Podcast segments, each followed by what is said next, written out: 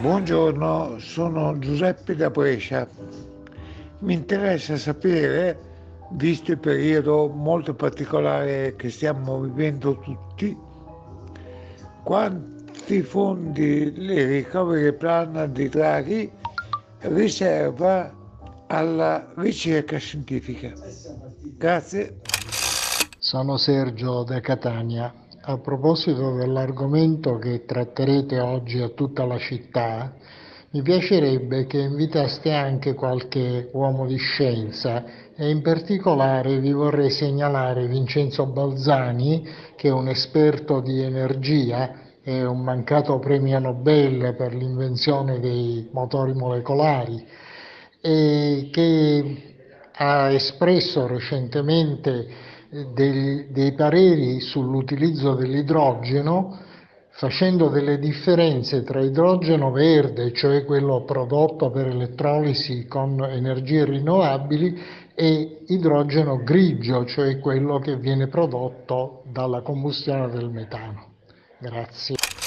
Che le migrazioni siano sempre esistite è un fatto, ma dichiarare questo come una giustificazione per continuare ad avere migrazioni in massa anche oggi è un liquidare la questione in modo molto superficiale, a mio parere, perché non si tiene conto del fatto che chi ha migrato nel corso dei secoli lo ha fatto, eh, e non sto parlando di migrazioni di conquista, diciamo così, cioè condotte da condottieri, appunto, ma di popoli che ridotti a, non lo so, probabilmente alla fame o a, in grandi disagi hanno deciso di spostarsi. Ecco, questo perché al solito eh, le risorse le, le, le, eh, per un vivere dignitoso, eccetera, sono sempre state privilegio di pochi che hanno sempre governato in modo eh, così tale da eh, mantenere le persone in, una,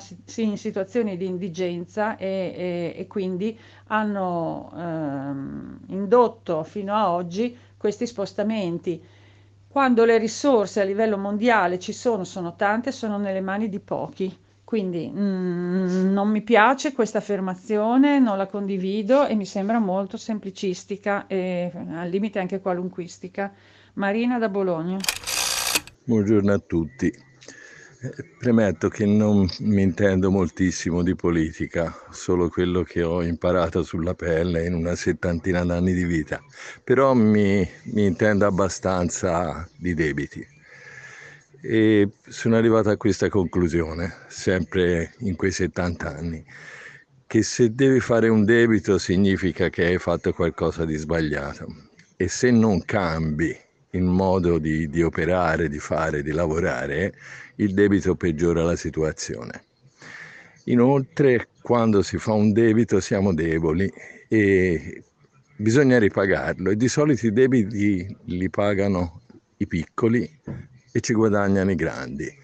In definitiva bisogna cercare di cambiare e oltre a spendere tanti soldi che prima non ci sono mai stati, non mi sembra che ci siano grandi cambiamenti mi sembra che si stiano facendo dei regali a dei potenti tipo idrogeno che se si va a vedere costa più di quello che rende e tante altre cose. E poi questa crescita, crescita, crescita, facciamo attenzione perché già si comincia a parlare di ribruciare carbone, eccetera, eccetera, e da un'altra si spendono un sacco di soldi per il verde.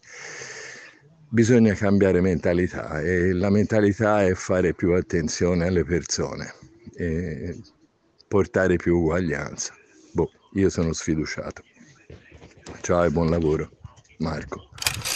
La spesa pubblica italiana è aumentata in modo significativo dall'introduzione dell'euro. Credere che 220 miliardi distribuiti in sette anni possano cambiare il paese è illusorio. Michele. Siamo Laura e sono architetto. Vorrei chiedere al Ministro, ma veramente eh, ancora oggi nel 2021 i loro esperti sono convinti che coprire i nostri terreni di pannelli fotovoltaici sia la svolta green di questo paese. Allora abbiamo delle città che potrebbero diventare delle eh, centrali nucleari di pannelli fotovoltaici perché con i tetti piani possiamo coprire delle zone e andiamo a mettere i pannelli fotovoltaici sul territorio quando cioè, siamo in debito di zone verdi per tanti motivi, perché abbiamo cementificato. Voglio dire, eh, io mi chiedo, ma chi sono i loro esperti?